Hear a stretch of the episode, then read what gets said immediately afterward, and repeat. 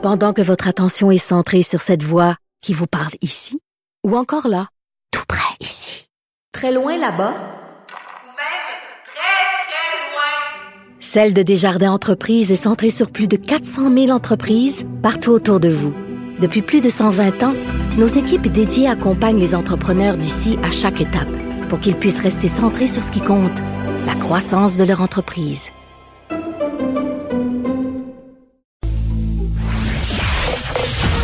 Vous écoutez Geneviève Peterson.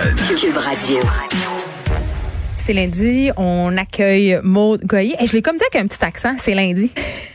J'ai le goût d'aller en Acadie ou quelque chose? Mais C'est lundi. On va parler livre jeunesse parce que c'est la rentrée. Puis en tout cas, je sais pas si ta table de nuit ressemble à la mienne, là, mais moi, il y a une espèce de pile. J'en reçois beaucoup de services de presse et j'adore ça. J'adore ça. Oui. C'est juste que je, je développe aussi un grand sentiment de culpabilité parce que je ne peux pas tout lire. Je mais pas passer à travers. c'est ça. Mais les livres pour enfants, euh, je dois dire quand même euh, que je suis contente que tu sois là pour me parler de cette section très particulière parce qu'au Québec, on est assez prolifique en termes de littérature pour enfants et on fait des très belles choses. On a des super belles maisons d'édition. Les auteurs sont très prolifiques. euh, Puis edgy un peu aussi. Et C'est edgy. pas consensuel. Moi, ça, j'aime. Et c'est est de game. ça que je viens de te parler exactement. C'est que j'ai remarqué quelque chose, Geneviève, en observant tous les livres que je recevais et les dossiers de presse aussi que je reçois. Mm.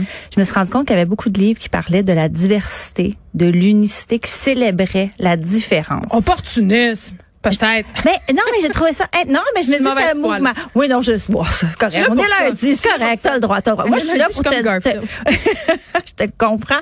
Écoute, il y a des vraiment des livres intéressants, mais avant de te parler des livres, je veux te raconter quelque chose d'autre. Vas-y, OK? je t'écoute. Alors, il y a une conceptrice de, de dessin animé chez de, qui, qui, avait un, un dessin animé qui s'appelle The, The Old House, là, la maison du hibou, mais la traduction française, finalement, c'est Luce à Orville parce que à Osville parce que ça, ça son personnage principal s'appelle Luce. Alors, là, cette, cette femme là qui s'appelle euh, Dana Ter- Terrace. OK, c'est une américaine.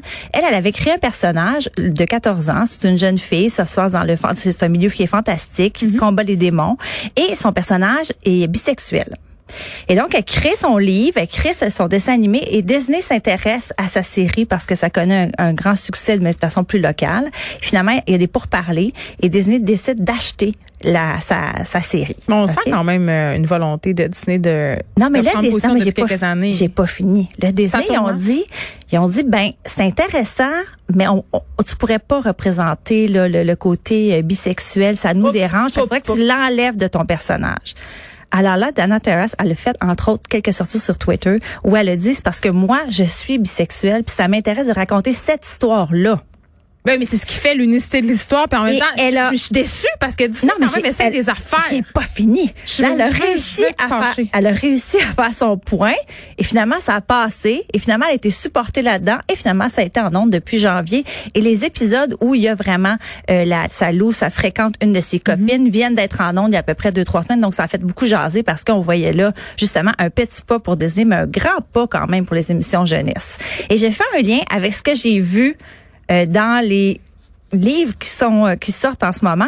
Par exemple, je sais pas si tu connais celui-là que je les ai apportés quand comment il est beau, Les enfants à colorier de Simon Boulris, hein, auteur qu'on connaît qui est extrêmement Tu sais, prolifique. on l'aime Lui, il pas. en sort toutes tes affaires. On l'aime pas, Simon Boulris. non, hein, on l'aime Non. pas, on l'adore. Et les pers et la son illustratrice Paul Thibault. Alors les enfants à colorier Geneviève, OK, c'est pour les 6 à 9 ans à peu près. Disons à partir de 6 ans, c'est bon. Et euh, c'est 14 portraits de jeunes pour célébrer les célébrer dans le fond les enfants qui sont atypiques. Donc tu as, l'histoire aussi d'une fille par exemple qui est asthmatique, un petit garçon qui est très allergique, un enfant qui est très petit, un petit garçon qui a une voix très aiguë à l'école puis qui Mais se ça fait sent complexé. Parce que quand on est petit, c'est la pire affaire. Dépasser, dépasser du lot. Ben, Tu sais, c'est ça, Autant t'essayes de te démarquer quand t'es adulte. autant quand t'es petit, ce que tu veux, c'est Je sais pas de quoi tu parles. Un- un- un- une petite fille qui est amputée d'un bras, un petit garçon qui aime le vernis à ongles. Tu sais, je trouve qu'il est allé dans, il est allé loin. C'est ça qui est intéressant. Tu disais edgy tantôt. Ça, c'est vraiment le fun. Fait que les enfants à colorier, c'est publié aux éditions Fonfon. Ça vient juste qu'on peut les colorier pour vrai? Oui, il dit, et oui, on peut les, on peut colorier un peu si ça nous tente.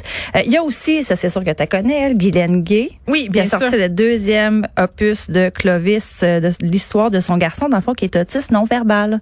Et c'est comme la première fois aussi au Québec qu'on a un livre, un album. C'est super beau. C'est les dessins par Orbi. C'est publié à la bagnole. Euh, la première fois qu'on a un petit garçon autiste non verbal qui qui vit toutes sortes d'aventures. Dans ce cas-ci, c'est Clovis a peur des nuages. J'ai trouvé ça écœurant. Et celui-là, il faut absolument que je t'en parle parce que c'est Juliane est une sirène, publié à l'école des loisirs euh, Pastel. L'autrice, c'est Jessica Love. Et ça vient juste de sortir. Et dans le fond, c'est un petit garçon, Geneviève, qui veut, lui, devenir une sirène, se mettre des plumes, puis se promener comme ça. Puis il vit avec sa grand-mère. Qui veut pas devenir une sirène? Il vit avec sa grand-mère, puis il se demande comment qu'elle va réagir et ça finit super bien, c'est super positif puis c'est très on accompagne notre enfant en lisant ça, c'est à partir de de 4 5 ans qu'on peut lire ça parce que c'est très euh, c'est suggéré, c'est pas tout est c'est pas tout qui est expliqué, tu sais, on devine Mais que je pense que c'est c'est comme ça que c'est le plus efficace. tout à fait, tout à fait. Mais ce, que- ce qui est intéressant dans le fond dans tous ces livres-là, c'est que je pense que ça peut devenir un modèle. On brise des tabous. Les enfants peuvent se reconnaître. Et je fais un lien avec ce que Bianca Lompré euh, a fait récemment, avec le on- qu'on soit d'accord ou pas d'accord qu'elle a mis ça euh, public de cette façon-là. De publier la photo de son fils la veille de la Avec- rentrée avec sa robe. Oui, Ouais. Mais dans le fond, on fait quand même avancer quelque chose. On dit quand même aux gens, ça se peut que toi tu vives ça, puis moi je te dis que t'es pas toute seule. Ça, oui, puis j'allais dire, euh, puis pour tomber dans l'anecdote très personnelle, euh, moi, il y a un enfant en transe dans la classe euh, d'une de mes filles. Oui. Et ça fait déjà quelques années que ma fille côtoie cette personne-là. Et au départ, les professeurs et la direction de l'école cherchaient beaucoup de ressources.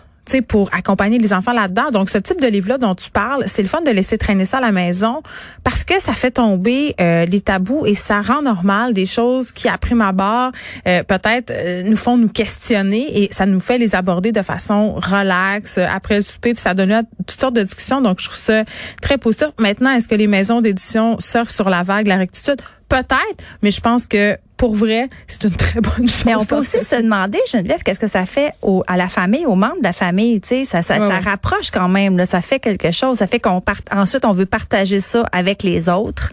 On est plus proche, on, tu sais, il y a, y a y a un effet aussi de, de, de bonheur, d'amour et juste de, de, c'est ça, d'être soi-même, d'authenticité. On va aller lire ça. Oui. Maud Goyer, merci. Et peut-être qu'on pourrait partager euh, les titres de ces merveilleux livres. Euh, sont-ils euh, sur les médias sociaux? Euh, Tu pourrais je nous vais en faire la, vous envo- je nous en faire la ça à grâce. vos recherchistes, je vais envoyer même les photos et tout. Merci beaucoup. On se retrouve lundi prochain.